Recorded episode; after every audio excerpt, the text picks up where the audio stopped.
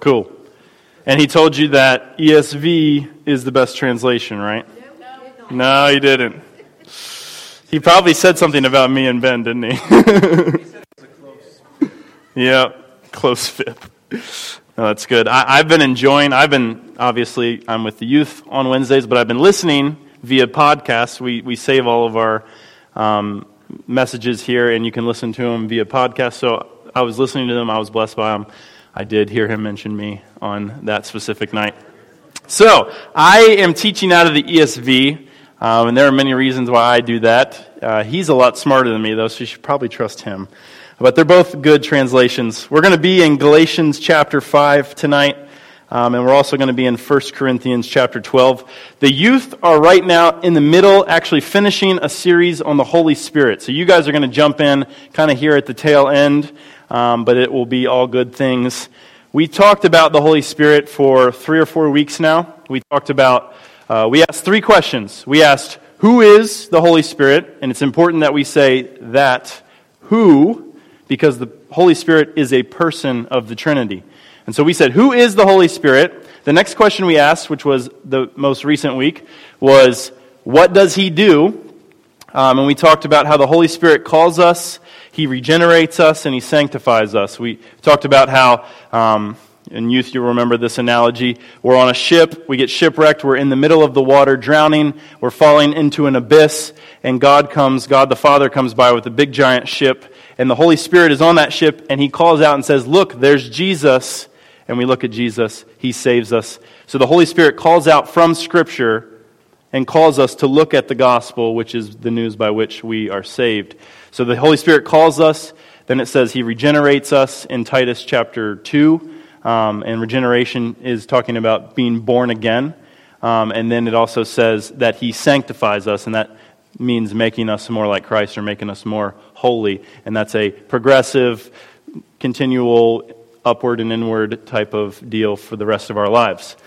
Um, so this week, we'll kind of see how that last one specifically plays out, and we're going to be talking about what gifts does he bring? So, who is the Holy Spirit? We talked about that. What does he do? And now, what gifts does he bring? So, if you are a Christian here tonight, then that means the Holy Spirit you've been given by God, and he has given you a, a unique grace for the good of other people. The Holy Spirit has given us a unique grace, each and every one of us, for the good of others. So, we're going to be talking about the gifts of the Spirit tonight. I'm not going to go into detail about any single one of them. Um, we're going to we're going to ask we're going to look at three things. We're going to look at the necessity of the gifts, the purpose of the gifts, which those will kind of go hand in hand, and we're going to look at the greatest of the gifts. Um, and so, bear with me as we walk through this. God has saved us. He's called us by the Spirit. He's made us born again and He is continually making us more like Himself. And one of the ways He does that, one of the ways that we get to know Him better and make Him known greater, is with the help of the gifts of the Spirit. These are necessary because on our own volition and by our own strength, we cannot serve others rightly, we cannot love others truly, and we cannot live Christly. And I think that's a new word I just made up, so run with that. We cannot love others truly, we cannot serve others rightly, and we cannot live Christly or like Christ. So, Galatians chapter 5, 16 through 26. It's a long section, but I'm going to read the whole thing, so follow along with me. But I say, walk by the Spirit, and you will not gratify the desires of the flesh. For the desires of the flesh are against the Spirit, and the desires of the Spirit are against the flesh. For these are opposed to each other, to keep you from doing the things you want to do. But if you are led by the Spirit, you are not under the law. Now the works of the flesh are evident sexual immorality, impurity, sensuality, idolatry, sorcery, enmity, strife, jealousy, fits of anger, rivalries, dissensions, divisions, envy, drunkenness, orgies, and things like these. I warn you, as I warned you before, that those who do such things will not inherit the kingdom of God.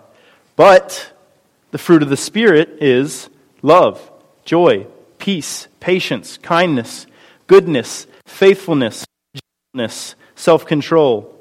Against such things there is no law.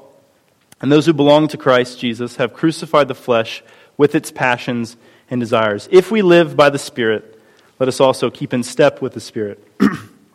let us not become conceited, provoking one another, envying one another. So notice here in this long passage here the contrast between spirit and flesh. They obviously run against one another. They, they don't like one another. So though we are saved, though we're, we've been born again, we've been called by the Spirit, though we have the Holy Spirit indwelling inside of us, we still deal and wrestle with this thing called flesh, our sin. Um, and there would be no fight unless the Spirit was with us. So just to give you an example, it's like a boxing match. I want you to picture Rocky 4. Has anybody ever seen that movie? Rocky 4. You have Rocky Balboa, Ivan Drago, or Ivan Drago, the tall Russian dude. Um, without the spirit, you have Ivan Drago's the flesh. We come out into the boxing ring, hands down, no gloves on, and spaced out. We're looking to get beat up severely, right? One punch to the face, we're knocked out cold. Without the Spirit in our corner, that's what it's like. But with the Spirit, there is a fight. You may get knocked down, you may get beat up, but you get back up and you keep fighting. And so the question is if the Spirit and the flesh are against one another, and we have the Spirit within, within us, what are the weapons, so to say, that we use against the flesh? Well, I think the weapons here are found in verse 22. It's love, joy, peace, patience, kindness, goodness, faithfulness, gentleness, self control. Um, all of these things that the Spirit, that, that, are, that are fruits of the Spirit, that come from the Spirit.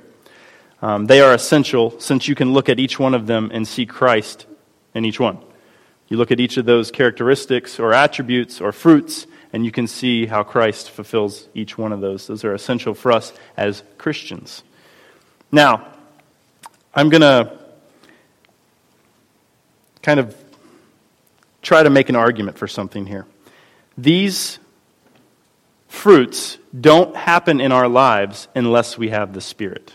Okay?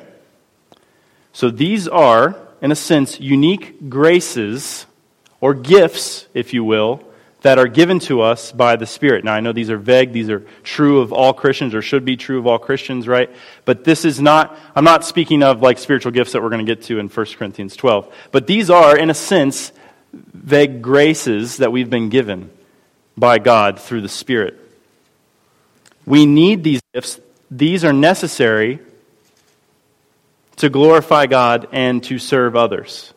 Now, like I said, in 1 Corinthians 12, there are more specific or individualistic gifts that are given to us. But we need these fruits in order to glorify God and to serve others. These will be true of us if we have the Spirit. They are, in fact, the fruits of the Spirit. So, gifts by the Spirit, grace that's given to us by the Spirit, is necessary in order to serve others and glorify God. Now, what goes hand in hand with that is the purpose. This is how we can describe the purpose. Gifts are for us through the Spirit to glorify and exalt God by serving others. And this gets played out most evidently through the assembly of believers. So I want you to turn with me to 1 Corinthians chapter 12. This is where we'll get more into why these gifts are given to us. 1 Corinthians chapter 12, I'm going to start in verse 4. now, there are varieties of gifts, but the same Spirit. Now, I'm going to pause here. I'm going to use what limited knowledge I have of the Greek language to tell you that the word gifts here is charisma. Okay? So, we, or it's charisma, I guess. Charis is grace in the Greek language. Charis means grace. And here we have charisma, which is graciously given gifts. Okay? So, there are varieties of gifts, but the same Spirit. And there are varieties of service, but the same Lord. And there are varieties of activities, but it is the same God who empowers them all and everyone. To each is given the manifestation of the Spirit for the common good. For to one is given through the Spirit the utterance of wisdom and to another, and to another the utterance of knowledge according to the same Spirit, to another faith by the same Spirit, to another gifts of healing by the one Spirit, to another the working of miracles, to another prophecy, to another the ability to distinguish between spirits, to another various kinds of tongues, to another the interpretation of tongues. All these are empowered by one and the same Spirit who apportions to each one individually as he wills.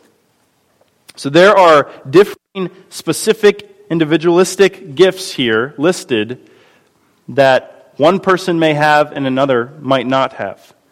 Uh, if you think about it, we've all been uniquely designed like a snowflake. They all kind of look the same from the outside, but when you look at a snowflake under a microscope, each one is different in its makeup, which is amazing and points us to the glory of God and how great He is and how awesome He is as a creator.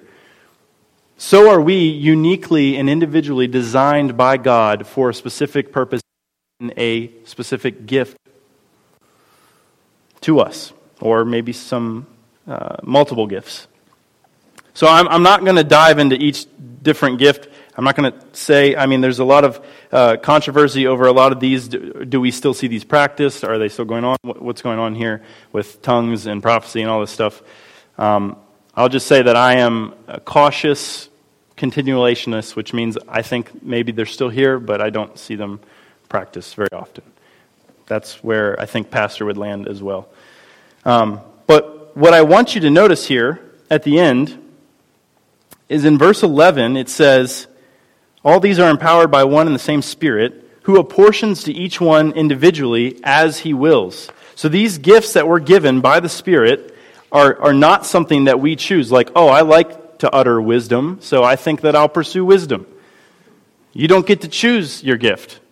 The iPhone doesn't choose its capabilities, right? The designer programs it in a certain way, so it works. Okay? Or Android if you have an Android. So too does the Spirit apportion these gifts or give these gifts to us as He wills, it says there at the end.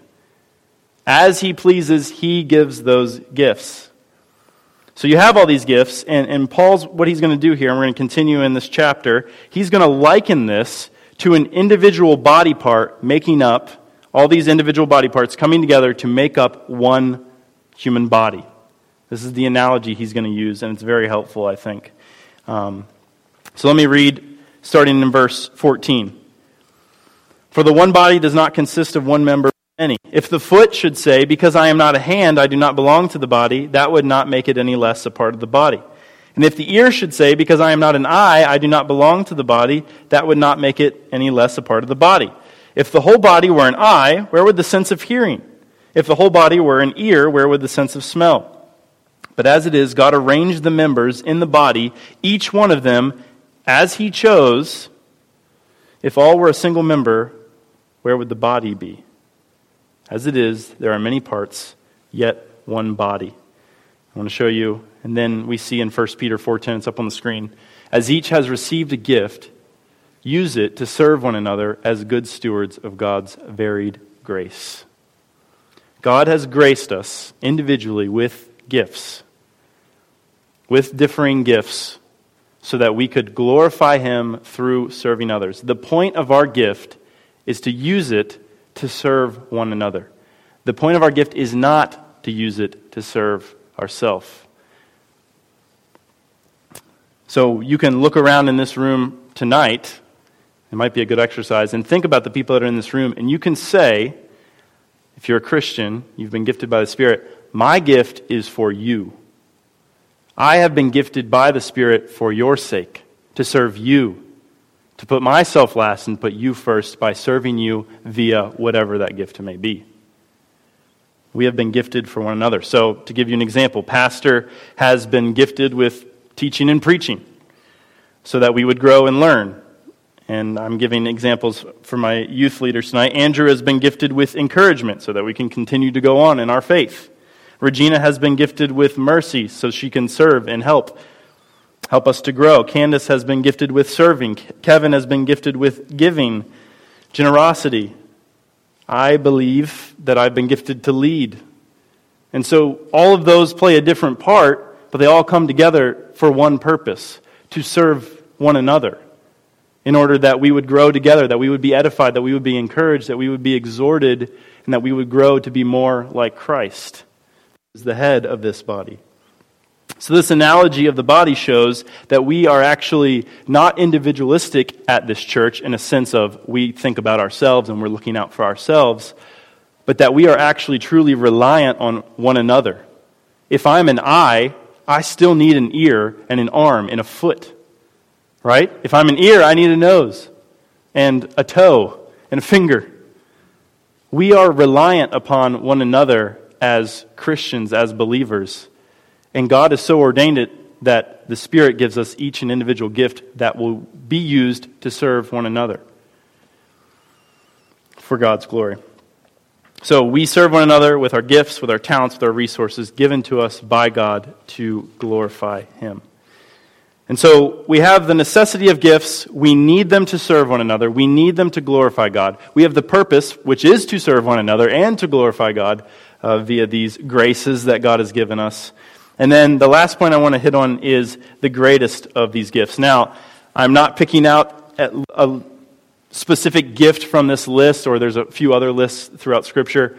I'm not picking out a specific gift, so you're going to have to hold with me for a second here. I want us to turn our attention probably just one page over to chapter 13 of 1 Corinthians. And this is what he says as he starts. So, after all of that talk about gifts, and we're one body, many members, we're all working together for the same purpose to, to serve one another and to glorify God. After he says all that, this is what he says If I speak in the tongues of men and of angels, but have not love, I am a noisy gong or a clanging. And I, if I have prophetic powers and understand all mysteries and all knowledge, and if I have all faith so as to remove mountains but have not love, I am nothing. If I give away all I have and I deliver up my body to be burned but have not love, I gain nothing. Your gift in really any action you partake in as a Christian is meaningless if you don't have love. And this is the point he's making. He takes three of the greatest gifts here, meaning like so great and mighty and, and evident as they are done. And he says, if you do these, these amazing feats, but you don't love, then it means nothing. It's meaningless. So the Holy Spirit, who is God, calls us, regenerates sanctifies us, makes us more like Christ. And one of the ways that is true, one of the fruits of the Spirit, one of the ways that we can see this in our life is love. Christ like love. Christ shows us his love for us that while we were still sinners, he died for us. We didn't love him first, and he's up in the midst of perfection in heaven thinking, oh, shucks, I guess I'll come down and get you guys then, right? He didn't see our love for him. In fact, he saw our hatred for him, and yet he still comes down. He descends this staircase of humility down to earth, the king of the universe, and dies for us. Because of his great love for us, love is what motivated him to come and save us for his glory and for our good. So we only love because Christ has loved us first. So this is amazing because you on your own don't have this love. Of your own strength and of your own volition, we talked about it, as we saw with the fruits of the Spirit, we don't have those things on our own. We can't. We, we can't have Christ like love without Christ, without God in us, indwelling by the Spirit. It is wrought in our life by the Holy Spirit. Though we battle to show it, though we suppress it and hide it with our flesh, uh, though those two things are pulling against one another constantly, though we do what we don't want to do, as Paul says, and I don't do what I do want to do, right? He says that in Romans 7. Though that is true of us, when this Christ like love blossoms out of our life, when it flourishes, it's beautiful. It's amazing.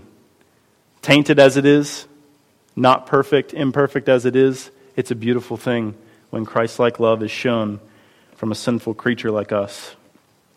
So, this love is the underlying grace that motivates us and drives our gift that drives our service to one another. We don't serve one another if we don't have a love for one another.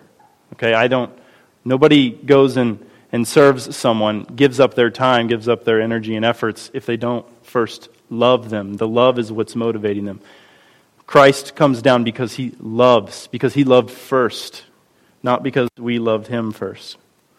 So this is the this love that Paul is talking about here in 1 Corinthians specifically and you know intentionally right after talking about these spiritual gifts he says, look, if you have these things but you don't love then it means nothing. So he's telling us that the underlying grace and if we skip down to verse 13, he says, "Now faith, hope and love abide." These three, but the greatest of these is love. If we don't have that, then our gifts mean nothing, our service means nothing, it's all in vain, it's for ourselves, it's selfish. So, to give an example, I use this gift God has given me that I believe God has given me, and I, I don't believe that just on my own. I, people affirm this thing. That's how we find out what our gifts are. People affirm them in you. I use my gift of leading and serving because I love, and I specifically love you guys a lot. Um, so that's why I lead and why I serve. Pastor would say the same thing if he was here. He loves you guys, and that's what's motivating. The underlying grace that's motivating his gift is the fact that he loves and cares for you. So we as Christians use the gifts given by the Spirit, whatever they may be, whether we are a hand or an eye or a foot or an ear, we use them because we love. And just as a so- side note, real quick, I want to point you to the very next verse in chapter 14. So he uses this, he talks about love in chapter 13 because he was talking about spiritual gifts in chapter 12. And then in chapter 14, the first thing he says is so I don't, I don't know what's going on with the translators while they're breaking this up. But anyway, chapter 14, he says, Pursue love and earnestly desire the spiritual gifts not backwards, not pursue spiritual gifts and desire love. No, he says pursue. It's an action. Go after love because that's most important.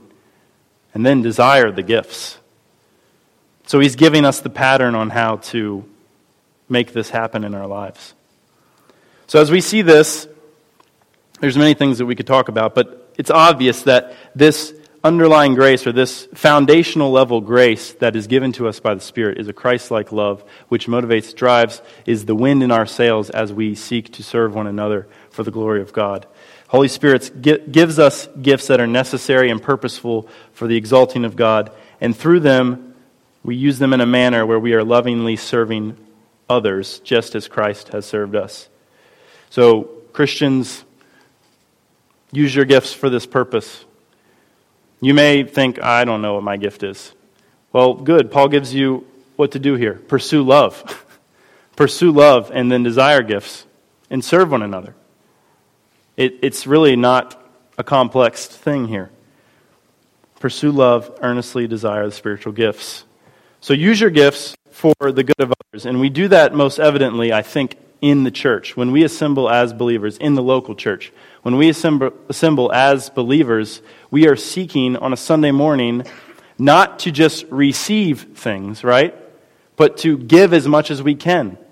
We should be exhausted on a Sunday morning seeking to give and give and give, though it may look really small. It might look like a hug of encouragement. It might look like a few words of encouragement. It might look like, you know, helping someone out to their car. It might look like opening the door for someone. It might look something small, but we are here to serve one another for God's glory, and we do that by using our spiritual gifts that we've been given by the Spirit. So we take our gifts and we use them for this purpose. Questions on that? I don't have any questions pre- prepared for afterwards, so. Does anybody have any questions on any of that? Pam. I, I, so I don't think that non Christians have spiritual gifts. No. Yeah. So this love is not like a love that we would see in, in the world. It's a Christ like love.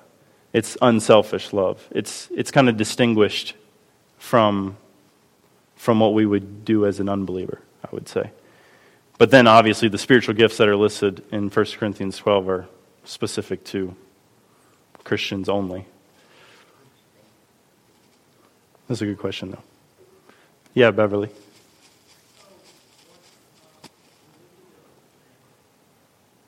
What? I can't hear you. What'd you say? Sorry.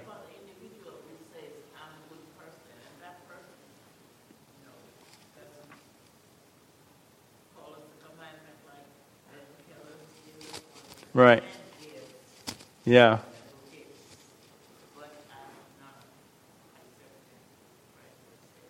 Yeah.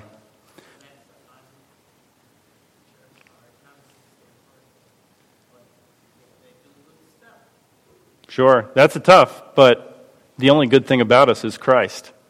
So if he's missing from the equation, then we and of ourselves are not good. Though we can look at the world and see, like, I don't know. I'm trying to think of a nonprofit organization that might do a lot of good, you know, and we can we can rally behind that. But this underlying grace of Christ-like love is not there because they're not they don't have the Spirit, which is the one who gives us that. I believe. Does that make sense? Okay.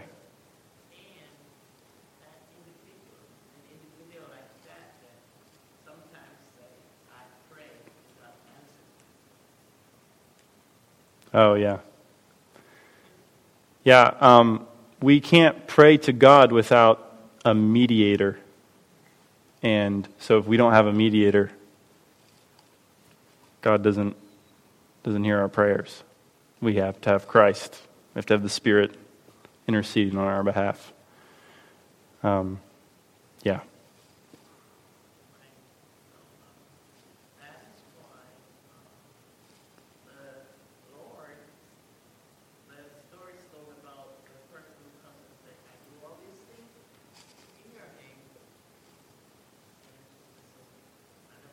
Yeah. Yeah, I think you're exactly right.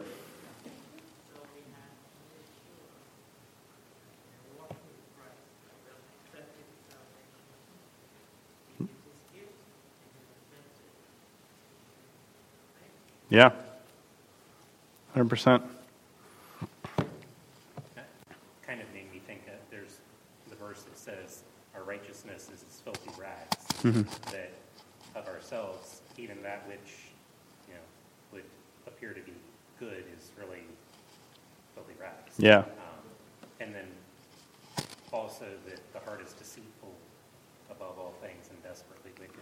Yeah. So the things that that you know, unbelievers are doing to be good are, you know, for their own self-seeking to make themselves feel good. Yeah. Things like that. It's not truly about honoring the Lord. Right. Um, it's about themselves. Yeah. And so even so, even the good deeds that they're doing aren't truly honorable before the Lord. Right.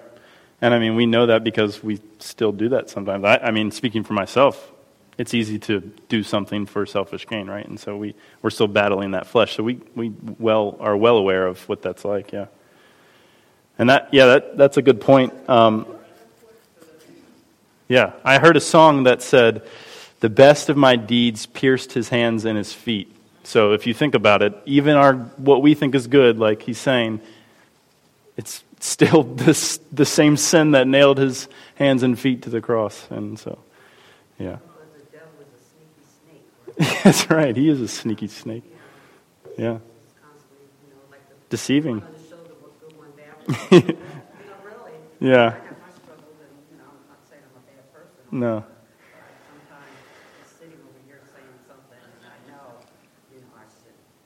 It's tough, isn't it? Yeah, it's yeah, there, yeah. There's that divide, the spirit and the flesh. You, there's a constant like.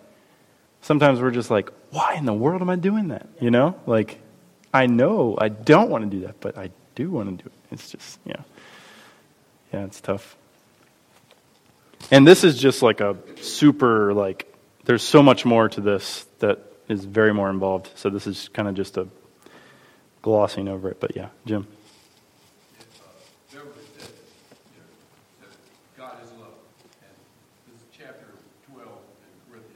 Mm-hmm. My favorite uh, chapter. But anyway, there's one, there's one verse that I wanted to uh, mention. Anyway.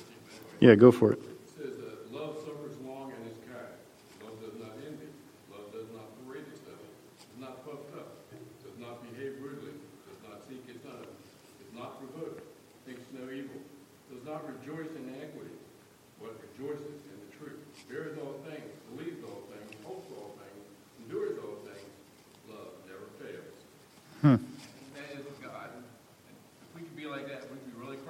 We'd be all right, yeah, wouldn't we? That's such a good description. yeah. hmm It is great. Yeah, Will. Excellent comments. It's one of the Beatitudes is um, blessed are the peacemakers who have been called children of God.